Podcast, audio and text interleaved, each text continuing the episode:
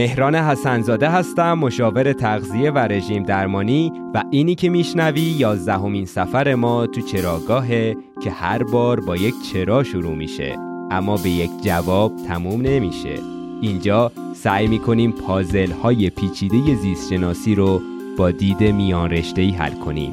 تا جایی هم که زورمون برسه می‌خوایم از سرایت باورهای اشتباه پیشگیری کنیم.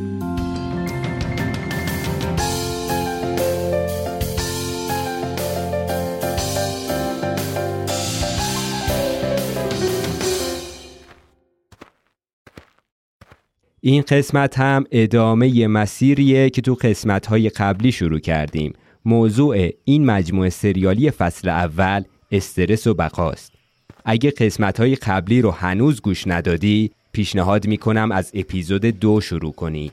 ایستگاه اول مغز و اعصاب بود ایستگاه دوم قلب و عروق بود و الان چند اپیزوده که تو ایستگاه گوارش گیر کردیم. هیچ ایده ای هم ندارم که کی قرار این سفر ما به دستگاه گوارش تموم بشه. چون رشته تخصصی خودم هم تغذیه است فکر می کنم که حالا حالاها با این موضوع کار داریم. این نکته رو هم بگم که پادکست چراگاه درسته که موضوعش زیست شناسیه اما فقط برای زیست شناس ها نیست. بارها پیش اومده برای طیف گسترده ای از بیمارام اینجور ماجراهای داخل بدن رو تعریف کردم دیدم که خیلی هم براشون جذاب بوده. واسه همین الان دارم برای تو تعریفشون می‌کنم. به این امید که برای تو هم مفید باشه. منبع ما تو این اپیزود مثل اپیزودهای قبلی نسخه انگلیسی یک کتاب با عنوان اصلی چرا گورخرها زخم معده نمی‌گیرند. Why zebras don't get ulcers. تو عنوان فرعیش هم نوشته شده راهنمایی برای استرس بیماری های مرتبط باهاش و راهکارهایی برای مدیریت استرس. نویسندش کیه؟ رابرت ساپولسکی، استاد زیستشناسی دانشگاه استنفورد. ایشون تمام زندگیش رو صرف مطالعه استرس کرد. سی سال تمام تابستونا تو آفریقا روی میمون ها آزمایش می‌کرد. باقی سال هم تو آمریکا روی موش ها و آدم ها آزمایش می‌کرد. نتیجه کل این تحقیقات شد همین کتابی که تو نوشتن متن این اپیزود و ده اپیزود قبلی ازش کمک گرفتم. قبل اینکه سفر امروزمون رو شروع کنیم لازمه مثل همیشه بگم که شنیدن این پادکست کاملا رایگانه رایگان هم میمونه. ولی اگه دوست داشتی می‌تونی پشتیبان مالی پادکست هم باشی. راه های حمایت ریالی و دلاری رو تو بخش توضیحات نوشتم. این حمایت ها به من و تیم چراگاه انگیزه میده کمکمون می‌کنه محتوای صوتی و تصویری با کیفیت تری واسهتون بسازیم. راستی کانال یوتیوب چراگاه هم فعال شده. لطفا subscribe کن و دوستاتو به چراگاه دعوت کن. چون بهترین راه حمایت از چراگاه همینه که چراگاه رو به دوست و آشنا معرفی کنی. اگه خواستی بیشتر به همون حال بدی شماره کارت هست می‌تونی یه قهوه مهمونمون کنی. خب دیگه وقتشه که سفر به معده رو شروع کنیم. بریم ببینیم چرا موشها و آدمها زخم معده می‌گیرن.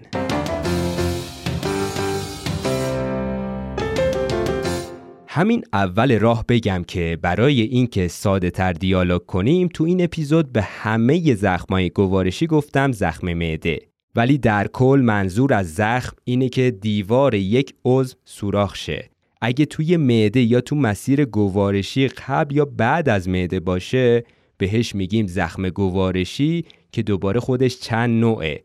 مدل اولش اینه که تو خود معده زخم بشه که بهش میگیم خب زخم معده یا بالاتر از معده تو مری که بهش میگیم زخم مری یا جایی بین معده و اوایل روده که بهش میگیم زخم دوازدهه یا دئودنوم اولسر که این آخری از همه رایج تره ولی ما به همه این زخمای گوارشی که گفتم میگیم زخم معده. خب بیایم اول از موش ها شروع کنیم. چرا موش؟ چون اولین بار چرایی زخم معده تو موش های آزمایشگاهی کشف شد. یا بهتره بگم خود استرس برای اولین بار به لطف موش ها کشف شد. توسط یه دانشمند باهوش که تو کار کردن با موش های آزمایشگاهی کارش افتضاح بود. می‌خوام حالا قصه این آقا و بلایی که سر موشا آورد رو براتون تعریف کنم.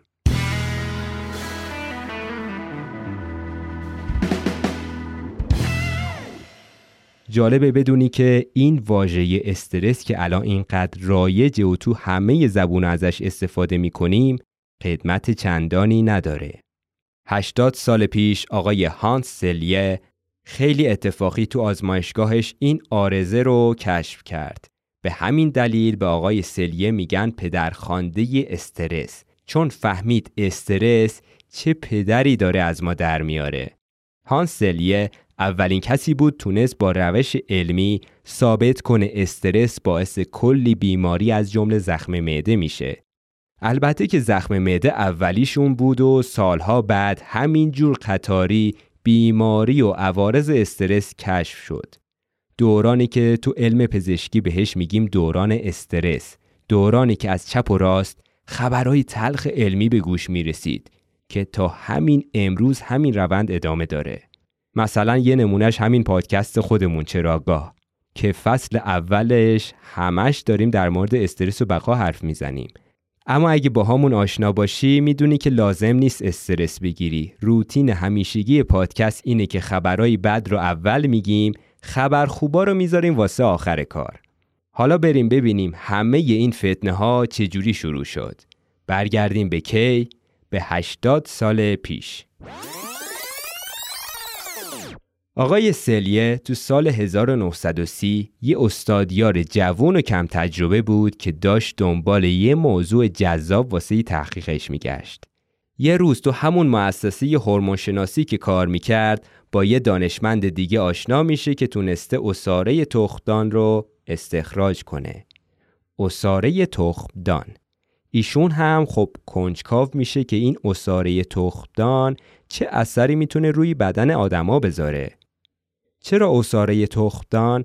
خب اگه اپیزود سه چراگاه رو شنیده باشی از تب و تاب اون زمانه به اینجور چیزا گفتیم.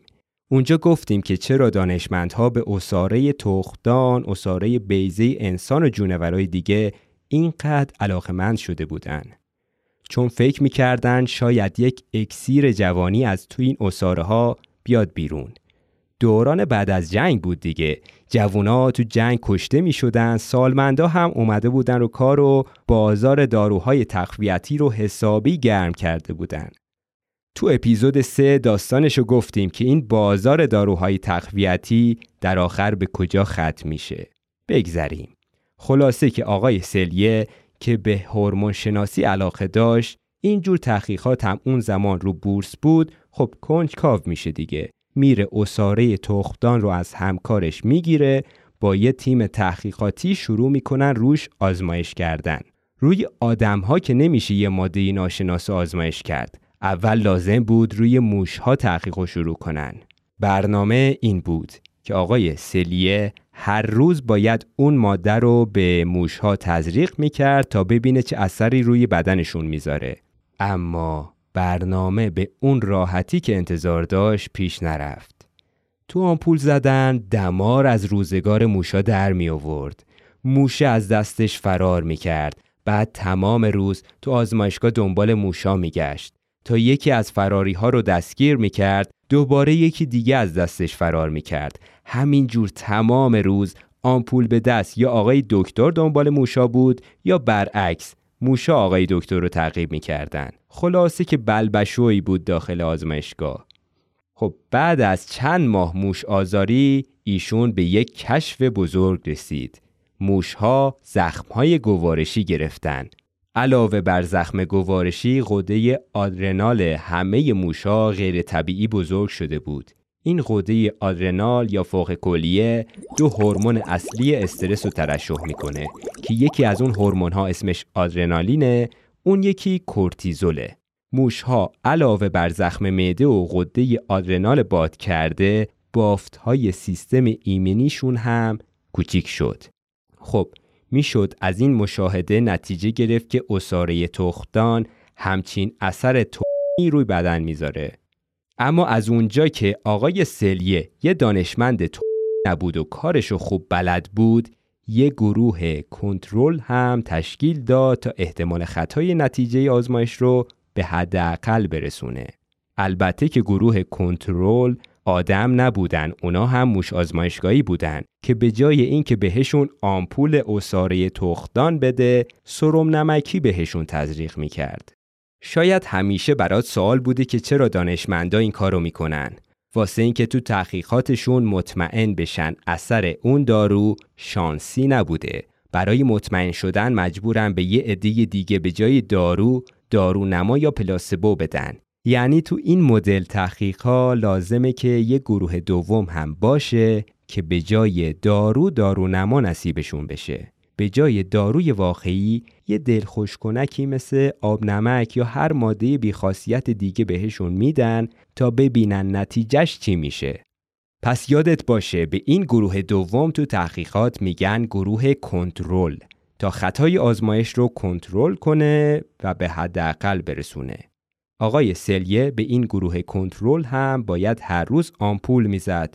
خب مسلما که با این موشا هم همون چالشو داشت. هر روز فرار، گم شدن، تعقیب و گریز دهنشون رو سرویس می‌کرد. اما ببینیم نتیجه توی این گروه چی شد.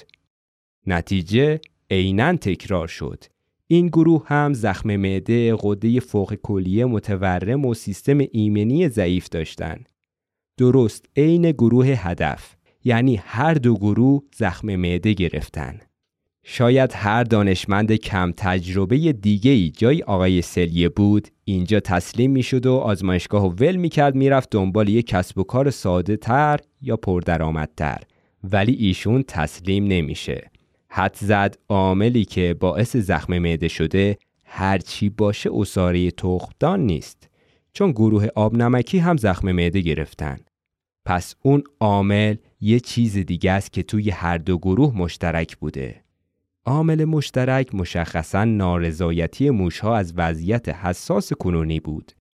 عامل مشترک خود همین آقای سلیو شرایطی بود که واسه موشا درست کرده بود. واسه اینکه این تئوریش رو اثبات کنه با نهایت خلاقیت تصمیم می‌گیره که موش آزاری رو به نهایتش برسونه. کار به جایی می‌رسه که دیگه موشها رو به هر روشی که می‌تونست شکنجه داد تا مطمئن بشه فقط به خاطر خود آمپولی اتفاق نیفتاده. مثلا یه عده رو برد زمستون یخبندون بالای پشت بوم حبسشون کرد. یه عده دیگر رو برد تو موتورخونه زندونیشون کرد. یه عده رو جراحی می‌کرد شکنجه می‌داد. یه عده دیگر رو مجبور می‌کرد ورزش کنن. مثلا روی این چرخهای گردون که دیدی موشها تو قفسشون دارن. مجبورشون می‌کرد بدوان. توجه کن که نگفتم ورزش اختیاری گفتم ورزش اجباری. خیلی فرق می‌کنه. بعدا به این موضوع دوباره برمیگردیم که فرقشون چیه. چون ورزش در هر صورت خودش استرسه ولی اثرش روی بدن وابسته به پیش زمین است. کلی فرق داره دیگه. مثلا ما با اجبار ورزش کنیم جایی مثل خدمت سربازی که به همون بشین پاشو میدن یا اینکه به اختیار خودمون تو باشگاه اسکوات با وزنه سنگین بزنیم. این کجا و اون کجا. چون کانتکست یا پیش زمینه فرق می‌کنه اثر این دوتا ورزش هم روی بدن متفاوته. این خودش موضوع یک چرای دیگه و یک اپیزود دیگه است. خلاصه که این آقای سلیه هر مدل استرسی که یه موش می‌تونست تو زندگیش تجربه کنه رو براشون تدارک دید نتیجه این آزمایش ها چی بود؟ دوباره بعد از چند ماه موش آزاری کلکسیونی از تمام عوارض استرس سر اون موشای بدبخت خراب شد. بعد از کلی تحقیق تازه تو دهه 1930 سازوکار استرس و اینکه چه بلاهایی با خودش سر موشها و آدمها میاره کشف شد. اما با کلی خطا چون سلیه اون زمان فقط نوک کوه یخو می‌دید از بخش گنده پنهان زیرش بیخبر بود. اون موقع اسم این تغییرات داخل بدن رو گذاشتن سندروم سازگاری عمومی. همون چیزی که در نهایت اسمش شد پاسخ استرسی استرس ریسپانس و البته کشف مهم بعدی این بود که وقتی ما طولانی مدت در معرض این عوامل استرس قرار بگیریم ممکنه ما رو مریض کنن اینجوری بود که اصطلاح استرس وارد دایره لغات علم پزشکی و مکالمات روزمره ما آدما شد. به لطف کی؟ آقای سلیه، همکاران و قربانی شدن یه عده موش بیچاره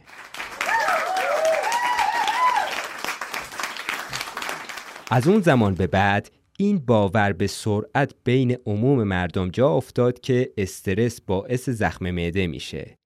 این باور که وقتی یه مدت طولانی بشینی در مورد خاطرات ناراحت کننده هی نشخار فکری کنی کم کم با این کارت یه سوراخ تو دیوار معدت ایجاد کردی. واسه پزشکا هم علت اون زخمای معده که در اثر استرس شدید بود کاملا روشن بود. آخه همه پزشکا به چشم خودشون می‌دیدن که تو بیمارستان ها بیمارای بخش سوختگی، جراحی، تصادفات و سوانه جدی اینجور بیمارها که با تروماهایی که از سر گذرانده بودن خیلیاشون زخم معده می‌گرفتن. اما سر اون زخمایی که توی استرس های خفیفتر و همینجور به تدریج به وجود می اومد توی جامعه علمی هنوز کلی بحث و مناقشه سرش بود. ولی به هر حال عموم مردم حتی پزشک ها این جور زخم های معده رو به استرس ربط می‌دادن. تا اینکه تو سال 1983 یه انقلاب بزرگ تو علم پزشکی رخ داد. یک کشف بزرگ. یعنی کشف باکتری هلیکوباکتر پیلوری. اون سال یه پاتولوژیست گمنام به نام رابرت وارن با همکار جوانتر و گمنامتر از خودش به نام مارشال ادعا می‌کنن که یک باکتری گمنام کشف کردن که عامل زخم معده است.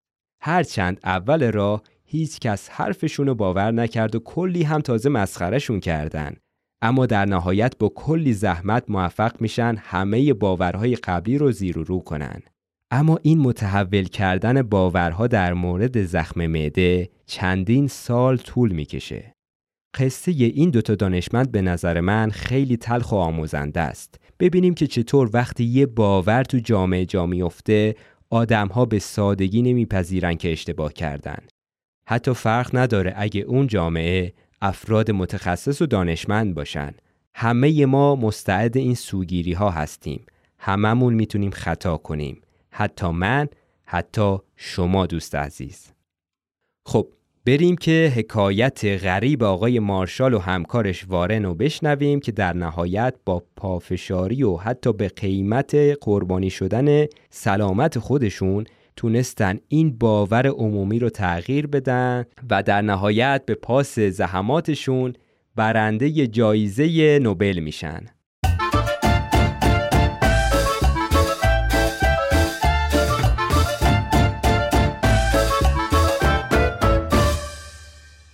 ماجرا این بود که پنجاه سال بعد از اون ماجرای آقای سلیه و موشها که تعریف کردیم یک کنفرانس پزشکی برگزار میشه که اونجا آقای مارشال ادعا می‌کنه که من و همکارم رابرت وارن تونستیم یه باکتری پیدا کنیم که باعث و بانی زخم معده است.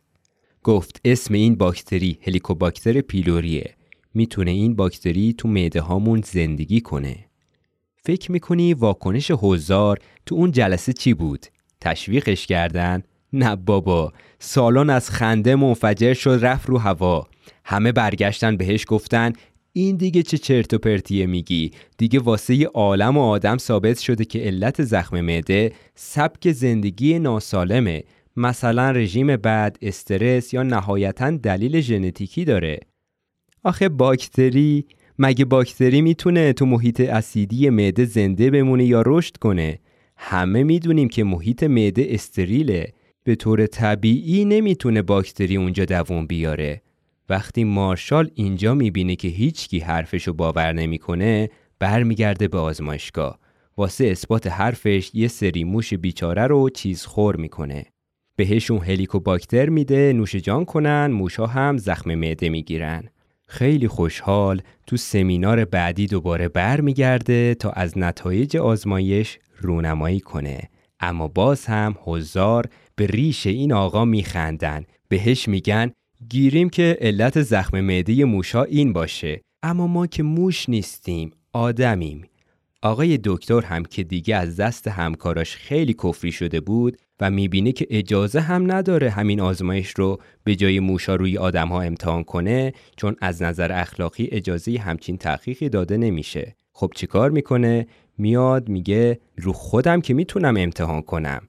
پس طی یه حرکت قهرمانانه میاد از معده خودش یه نمونه برداری انجام میده. بعد یه عالم هلیکوباکتر پیلوری می‌خوره تا جایی که معدش سوراخ بشه. دوباره یه روز برمیگرده به جلسه به همکاراش نتیجه رو نشون میده میگه حالا چی میگین؟ دیگه از این واضحتر دلیل و مدرک می‌خواین که باکتری باعث زخم معده است؟ متاسفانه باز هم هیچ کس تحت تاثیر این حرکت قرار نمی‌گیره. باز هم ازش انتقاد می‌کنن مسخرش می‌کنن. دیگه یکی از اون آدما تو جلسه اینقدر از دست این آقا و شنیدن اسم باکتری های میش خسته شده که میگه حالا که اینجور شد خودم میرم تو آزمایشگاه رو این قضیه تحقیق می‌کنم تا بهت ثابت کنم که اشتباه می‌کنی. بهت ثابت می‌کنم که باکتری نمی‌تونه تو اسید زندگی کنه. خب ایشون هم میره آزمایش رو شروع می‌کنه می‌بینه که ای دل غافل بنده خدا راست می‌گفت واقعا این عفونت باکتریه که باعث زخم معده میشه دید باکتری می‌تونه در مقابل اسید از خودش محافظت کنه و روکشی از بیکربنات دور خودش بسازه. تو تحقیقات بعدی دیدن که تقریبا علت 85 درصد تا نزدیک 100 درصد زخم معده ها حتی سرطان معده تو کشورهای پیشرفته در اثر همین عفونت های باکتری ایجاد میشه.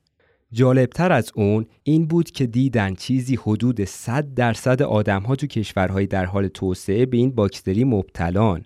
میشه گفت اکثریت ما آدم ها بهش مبتلاییم و ممکنه همین الان این هلیکوباکتر پیلوری رو تو معده هامون داشته باشیم.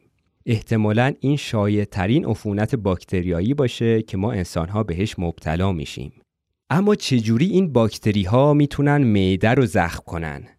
اینجوریه که یه جا تو مسیر گوارش این باکتری ها تجمع می‌کنن اونجا زاد و ولد می‌کنن همینجور تعدادشون زیاد میشه تا جایی که تو کار سلول های گوارشی اختلال ایجاد میشه و دیگه نمی‌تونن اون سلول ها محافظ ضد اسید ترشح کنن.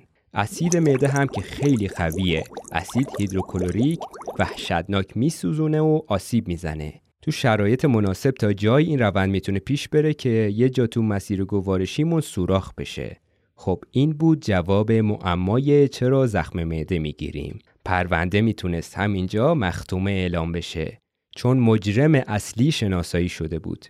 کار کار باکتری بود اما زهی خیال باطل. هنوز یه مشکلی این وسط وجود داشت. باکتری تنهایی نمی‌تونست این کارو بکنه. اینجا بود که پای یه شریک جرم هم به این پرونده باز شد و حالا ماجرای متهم ردیف دوم.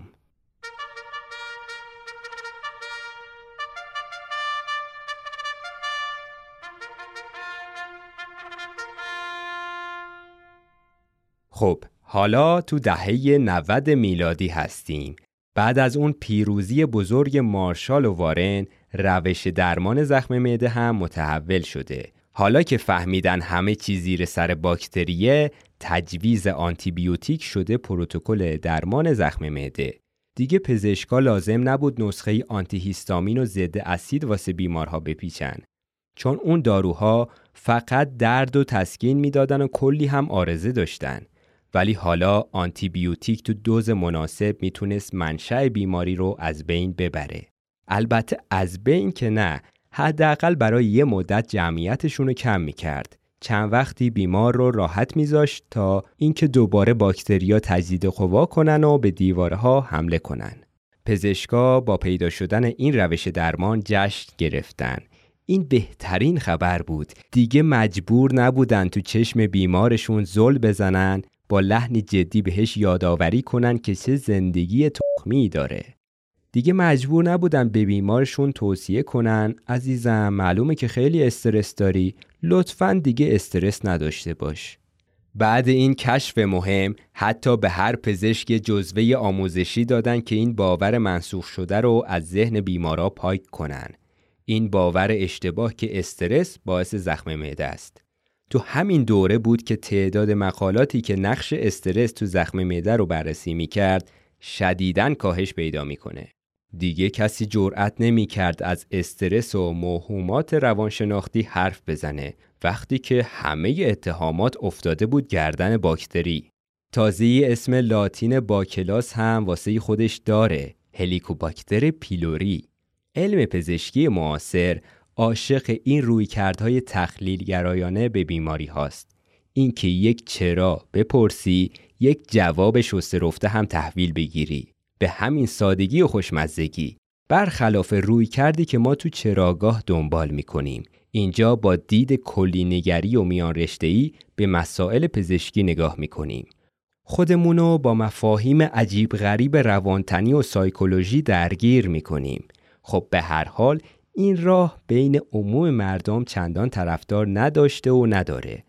ولی خوشحالم که تو چراگاه و این چارچوب فکری رو دنبال می‌کنی. چون که همون جور که خودت حد زدی تاریخ علت شناسی زخم معده به همین جا ختم نمیشه مدت زیادی از خوشحالی جامعه پزشکی و بیمارای مبتلا به زخم معده نمیگذره که می‌بینن ای وای هنوز چند تا مشکل این وسط وجود داره مشکل اول این بود که 15 درصد افراد مبتلا به زخم معده به عفونت هلیکوباکتر آلوده نبودن. مشکل بعدی از اون هم بدتر بود. فقط 10 درصد اونایی که به عفونت آلوده شده بودن زخم معده گرفتن. پس همه اونایی آلوده هستن لزوما زخم معده نمی‌گیرن. انگاری بعضیا مقاومترن. نتیجه این دوتا آمار چی داره بهمون به میگه؟ اینکه هلیکوباکتر هنوز تو جایگاه متهم ردیف اوله درست ولی دست کم یه شریک جرم داره کیه این متهم ردیف دو حدسشون این بود که یه عامل مربوط به سبک زندگی باشه مثلا مصرف الکل دود کردن سیگار، تغذیه ناسالم، گرسنگی کشیدن یا مصرف بیش از حد داروهای ضد التهابی مثل آسپرین. شاید هم ژنتیک نقش داره. مثلا ممکنه معده بعضیا ضد اسید کمتری ترشح کنه یا شاید هم بیش از حد اسید تولید کنه. خب همه این عوامل می‌تونه تاثیرگذار باشه. اما یه عامل دیگه است که مستقل از همه اینها به تنهایی سهم بزرگی از جنایت زخم معده رو اون داره پیش می‌بره. معلوم شد که اون متهم کسی نیست جز استرس. دیدن آدمای مستره بیشتر زخم معده می‌گیرن همینجور آدمای افسرده یا آدمای آسیب دیده مثلا اونایی که از جنگ برگشتن یا از اسارت آزاد شدن یا یه بلای طبیعی مثل سیل زلزله سرشون خراب شده این آدمها بیشتر زخم معده می گرفتن. فهمیدن سی تا 65 درصد افرادی که زخم معده دارن درگیر یه عامل روانشناختی یا موزل اجتماعی هستند. پس می‌بینی که بعد این همه سال دوباره مشخص شد که استرس تو این جنایت مشارکت داره. شاید با خودت بگی استرس خودش باعث میشه ما بیشتر الکل بنوشیم، سیگار و چیزای دیگه دود کنیم یا کلی رفتار پرخطر دیگه ازمون سر بزنه. درست، اما این آماری که گفتیم مستقل از همه این عوامل محاسبه شده. اون هم تو میلیون ها نفر آدم. توی تحقیق علمی درست و حسابی میان همه این متغیرهایی که می‌تونه تاثیرگذار باشه رو کنترل می‌کنن و اینجوری می‌تونن نتیجه بگیرن مستقل از عوامل دیگه خود استرس می‌تونه به تنهایی دو تا سه برابر خطر ابتلا به زخم معده رو بالا ببره. دو تا سه برابر. پس نتیجه نهایی این شد که هلیکوباکتر با زخم گوارشی مرتبطه. این درست بود. اما فقط در حضور عوامل خطر دیگه از جمله استرس می‌تونه باعث بشه که ما زخم معده بگیریم. پس متهم ها رو به ترتیب اسمی بریم. باکتری، استرس، سبک زندگی ناسالم. اینو از کجا فهمیدن که متهم اصلی باکتریه و شریک جرمش استرسه؟ اینجوری که توی قفس ایزوله و آری از هر میکروب موشهای به شدت استرسی زخم معده نمی‌گیرن. پس باکتری هنوز مهمترین عامل شناخته شده ی زخم معده است. البته تا به امروز. این بود تاریخچه پرفراز و نشیب علت شناسی زخم معده. دلیل اینکه روایت رو به این ترتیب زمانی تعریف کردم این بود که حس کنی مردم هر دوره چه پرسپکتیوی از اطلاعات علمی داشتن و چقدر سخت باورهاشون رو می‌تونستن تغییر بدن. خب ایدئال اینه که سعی کنیم تعصبات رو کنار بذاریم. اما به هر حال این تعصبات بخوایم نخوایم وجود دارن. حتی بین افراد متخصص. همونجور که دیوید رابسون تو تازه ترین کتابش به اسم اثر انتظار به خوبی این مشکل رو توضیح میده. همه ما حتی افراد نابغه هم دچار این خطاها و سوگیری ها میشیم. خب با این خبر هیجان انگیز بازم تو تاریخ علم بریم جلوتر ببینیم جدیدترین تئوری ها درباره چرایی زخم معده چیه.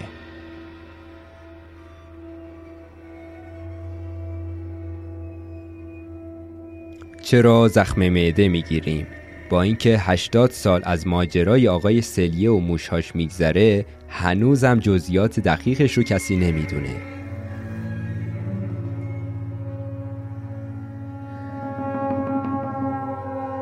ولی چند تا سناریو از تاثیرگذاری استرس رو روند زخم شدن معده داریم که آقای ساپولسکی تو کتابش توضیح داده. سعی می‌کنم خیلی خلاصه توضیحشون بدم تا قطعات پازل رو کنار همدیگه بچینیم و به یه تصویر تقریبا منسجمتر و علمیتر از چرایی زخم معده برسیم. شاید یه ذره زیادی تصویر رو سادش کنم ولی خب برای پیشبرد بحثمون و رسیدن به جمعبندی این اپیزود فکر می‌کنم همین کافی باشه. اولین سناریو اینه که اسیدیته خیلی زیاد معده رو زخمی می‌کنه. معده واسه این که بتونه تمام اون جونور و گیاهایی که می‌خوریم و گوارش کنه نیاز داره علاوه بر عضلات قوی یه سری سلاح بیولوژی که به شدت تخریبگر هم در اختیارش باشه. واسه ی همین از سلول های پوششی معده اسید هیدروکلوریک ترشح میشه که خیلی قوی و مؤثره جوری هم میسوزونه. این واسه ی هضم غذا عالیه اما شاید بپرسی پس چجوریه که خود معده تو این اسید قوی حل نمیشه آخه وقتی معده یکی دیگر رو بخوریم مثلا وقتی سیرابی می‌خوریم معدهمون متلاشیش می‌کنه دیگه. در نهایت کامل هضم میشه. پس چطور به خودش آسیب نمی‌رسه؟ داستان اینجوری که واسه حفاظت از سلول های خودی معده مجبور هزینه زیادی بپردازه. سلول های معده این امکانو دارن که خودشونو با چند لایه پوشش بدن و علاوه بر اون با ترشح یه سری مواد غلیظ روکشدار میشن تا اسید نسوزونتشون. علاوه بر همه این لایه های محافظتی ماده ای به اسم بیکربنات هم ترشح می‌کنن که قلیایی و ضد اسیده. تو حالت طبیعی اسید اینجوری وظیفهشو به خوبی و خوشی انجام میده تو هم می‌تونی از خوردن جونورا و گیاها لذت ببری بدون احساس ذره ای سوزش تو معدت. اما ممکنه پیش بیاد تو زندگیت یه دوره به شدت استرسا رو بگذرونی. دوره ای از غم و اندوه و استراب که ممکنه چندین ماه طول بکشه. اینجور وقتا چه اتفاقی واسه گوارش میفته خب همونجور که تو اپیزود قبلی توضیح دادیم تمام کارخونه دستگاه گوارش غیر از رود بزرگه تو اینجور وقتا تقریبا تعطیل میشن. میرن مرخصی. علاوه بر این اشتها هم کور میشه. گفتیم تو استرس ها و افسردگی های طولانی مدت اشتها کم میشه. اینو تو اپیزود 9 توضیح دادیم چرا. پس تو این دوره طولانی مدت استرس ترشح اسید هم طبیعتا کم میشه. حالا وقتی از اسید خبری نیست اقدامات ضد اسید خب هزینه اضافی دیگه. به همین دلیل برای صرف جویی ساخت لایه محافظ و ترشح بیکربنات هم تقریبا تعطیل میشن. نه خبری از اسید هست نه ضد اسید. همه چی خوب پیش میره تا وقتی که عامل استرسا برطرف میشه و تو هم بلا فاصله میری با یک کیک شکلاتی این پیروزی و جشن می‌گیری. اینجاست که معده تو تعجب می‌کنه. بعد جوری غافلگیر شده حالا مجبور یهویی به دستور عصبای پاراسمپاتیک گوش کنه که میگه تولید اسید رو ببر بالا. اینجاست که مجبور تولید اسید رو بالا ببره ولی دیواره معده نازک شده سلول های تولید کننده بیکربنات هم که هنوز از چرتشون بیدار نشدن و از همه جا بیخبرن. پس حالا اسید هست ولی خبری از ضد اسید نیست. تو این اوضاع وقتی هلیکوباکترهای هم اون دور اطراف باشن که دیگه نتیجهش رو خودت می‌دونی عفونت می‌گیریم بعد از چند دور استرس و افسردگی پشت سر هم هم بگذرونیم دیگه معده زخمی میشه. همونجور که تو اپیزودهای قبلی بارها تکرار کردیم اینجور مشکلات تو دوران ریکاوری پیش میاد نه تو خود لحظه استرس. ولی اینجوری که نمیشه از نگرانی زخم معده سعی کنی تا آخر عمر خودتو تو اون دوره استرس و افسردگی نگه داری اینجوری به هزار دلیل دیگه ممکنه کشته بشی. پس نگران دوره ریکاوری نباش. نگران پرتکرار شدن دوره های ریکاوری باش. هرچی استرس ها متناوبتر و پرتکرارتر باشن شانس زخم معده بیشتر میشه. تو جونورای دیگه هم نتیجه همین بوده. استرس های پرتکرار و متناوب بیشتر باعث زخم معده میشن. استرس هایی که اسمشون رو می‌ذاریم استراب، نوروسیس، پارانوید. استرس هایی که کارکرد مفیدی تو زندگیمون ندارن. نه می‌تونیم باهاشون بجنگیم نه ازشون فرار کنیم. فقط یه نگرانی بی خود و بی جهت هستن. سناریو بعدی اینه که کاهش خونرسانی به وقت استرس باعث و بانی این ماجرا میشه. یادته تو اپیزود 5 اپیزود چرا قلب داریم ماجرای اون سرباز رو تعریف کردم که شکمش سوراخ شده و وقتی عصبانی می‌شد رودهاش سفید می‌شدن. پس مسیر خونرسانی به وقت استرس به جای اینکه سمت کارخونه گوارش هدایت شه اون بودجه محدود انرژی واسه صرف جویی هدایت میشه سمت ماهیچه هایی که قرار جونمون نجات بدن. مثلا به سمت ماهیچه های دست برای جنگیدن یا می‌رسه به ماهیچه های پا برای فرار کردن. البته به شرط اینکه ما یه انسان راستقامت باشیم. اما حالا این مکانیسم کاهش خونرسانی در اثر استرس چه بلایی سر معده میاره؟ کاهش سوخت رسانی باعث انفارکتوس های جزئی تو دیواره معده میشه. یه سری سکته های ریز در اثر کمبود اکسیژن رسانی به سلول ها نتیجهش هم این میشه که بخشی از پرسنل زحمتکش معده کشته میشن.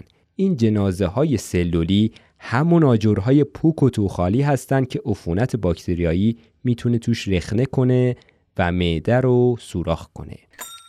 سناریو بعدی اکسیژن های رادیکالن.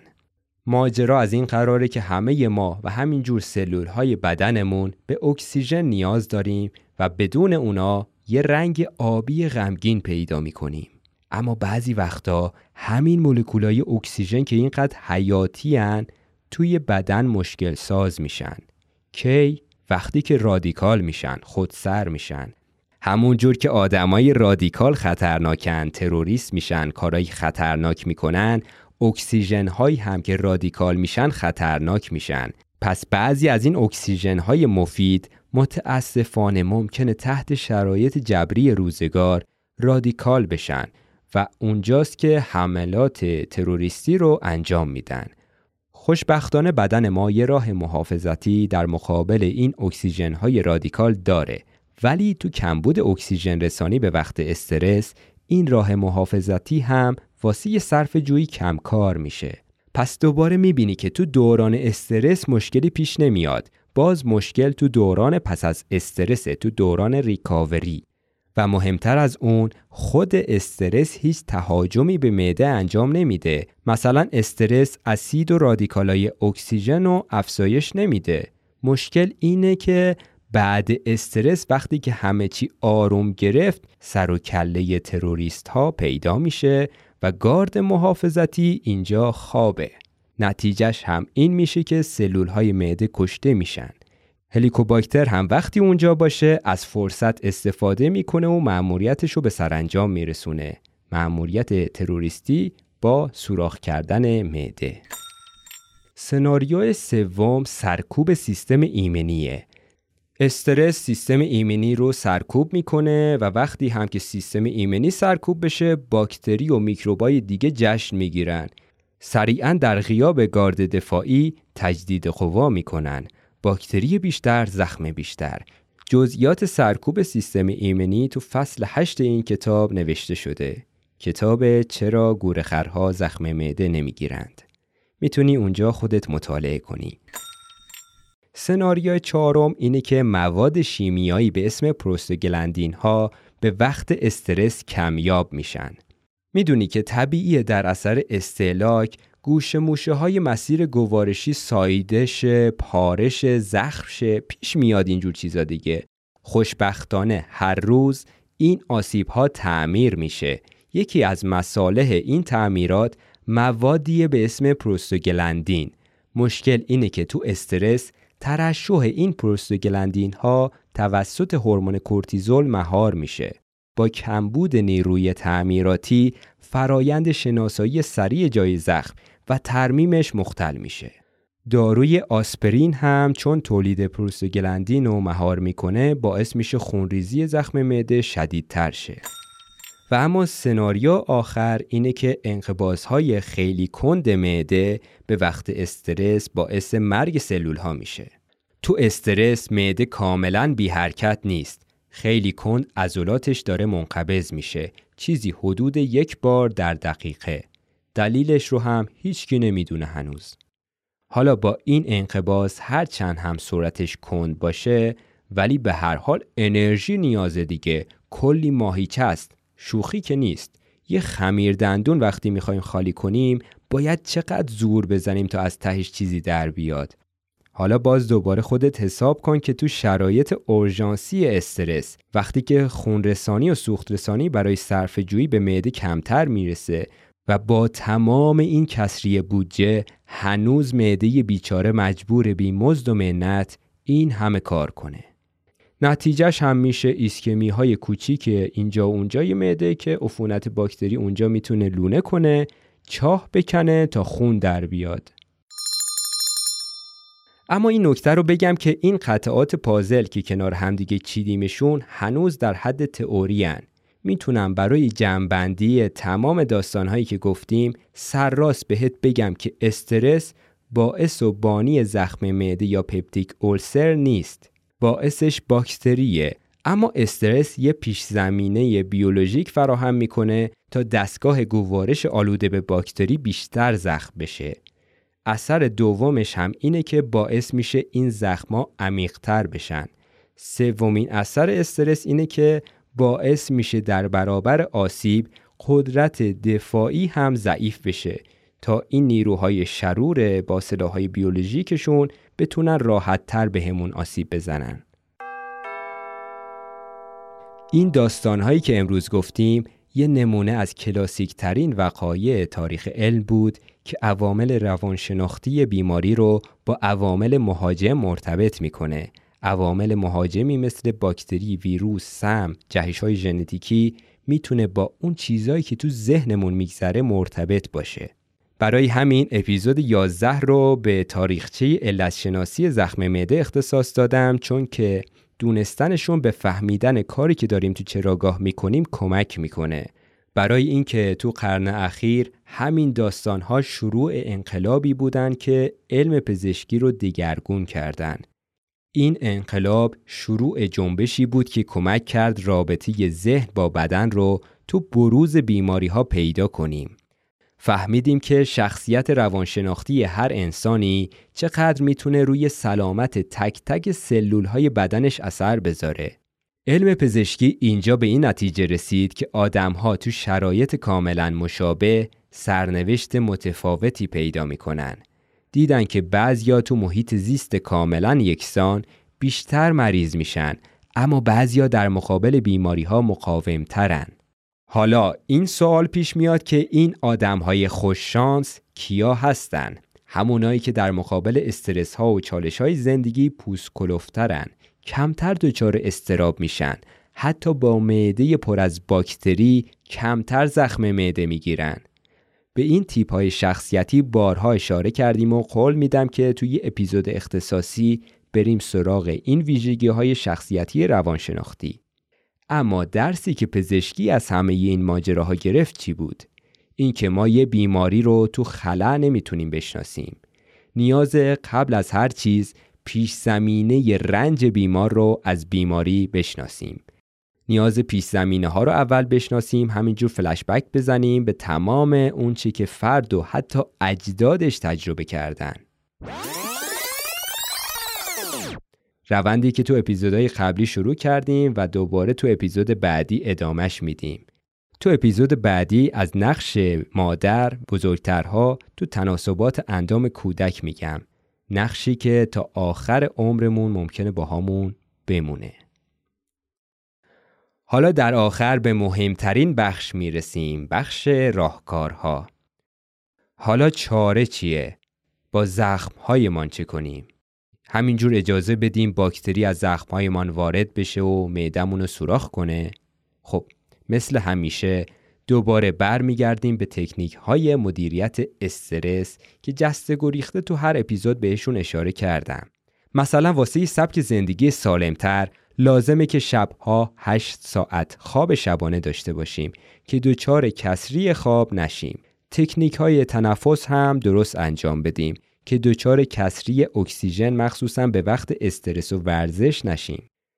کار دیگه که می‌تونیم انجام بدیم اینه که منظم ورزش کنیم و وعده های غذایی سالم بخوریم تا مغزمون به عنوان مدیر دچار ترس ورشکستگی و کسری بودجه نشه.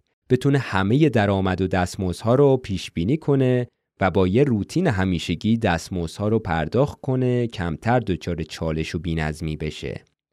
مهمتر از همه واسه پیشگیری از آسیب به دستگاه گوارش لازم همزمان با غذا خوردن کار دیگه انجام ندیم تا یه وقت استرس و تنش ایجاد نشه. چون عصبای سمپاتیک فعال بشن دستگاه گوارش رو فلج می‌کنن که این خودش باعث کسری بودجه کارخونه گوارش میشه باعث سکته تو اندامهای گوارشی و زخمهای گوارشی میشه توصیه می‌کنم که سر سفره غذا با تمام حواس پنجگانمون از غذامون لذت ببریم. یعنی بینایی، شنوایی، بویایی، چشایی و حتی لامسه همه رو در خدمت غذا خوردن قرار بدیم. همزمان با غذا خوردن هم کار دیگه انجام ندیم. مثلا تلویزیون نبینیم با گوشیمون کار نکنیم. اخبار یا موزیک با صدای بلند یا حتی موزیک غمگین نشنویم. با همسفری ها حرف و گفتگو دعوا تنش غر زدن درد و دل کردن نداشته باشیم. در سکوت آرامش در دنجترین مکان ممکن بشینیم سر سفره از غذامون لذت ببریم. علاوه بر این از نوشیدن مشروبات الکلی و دود کردن سیگار و چیزهای دیگه هم اجتناب کنیم. اینها همه عوامل سبک زندگی بودن که می‌تونن همین امروز اصلاحشون کنیم. همین امروز. نه اینکه بگیم از شنبه شروع می‌کنم. و باز هم اگر تکنیک مؤثرتر از اینایی گفتیم واسه مدیریت استرس می‌خوای اینه که خوب پول در بیاری یا حداقل فقیر نباشی یا سعی کنی تو خانواده فقیر به دنیا نیای.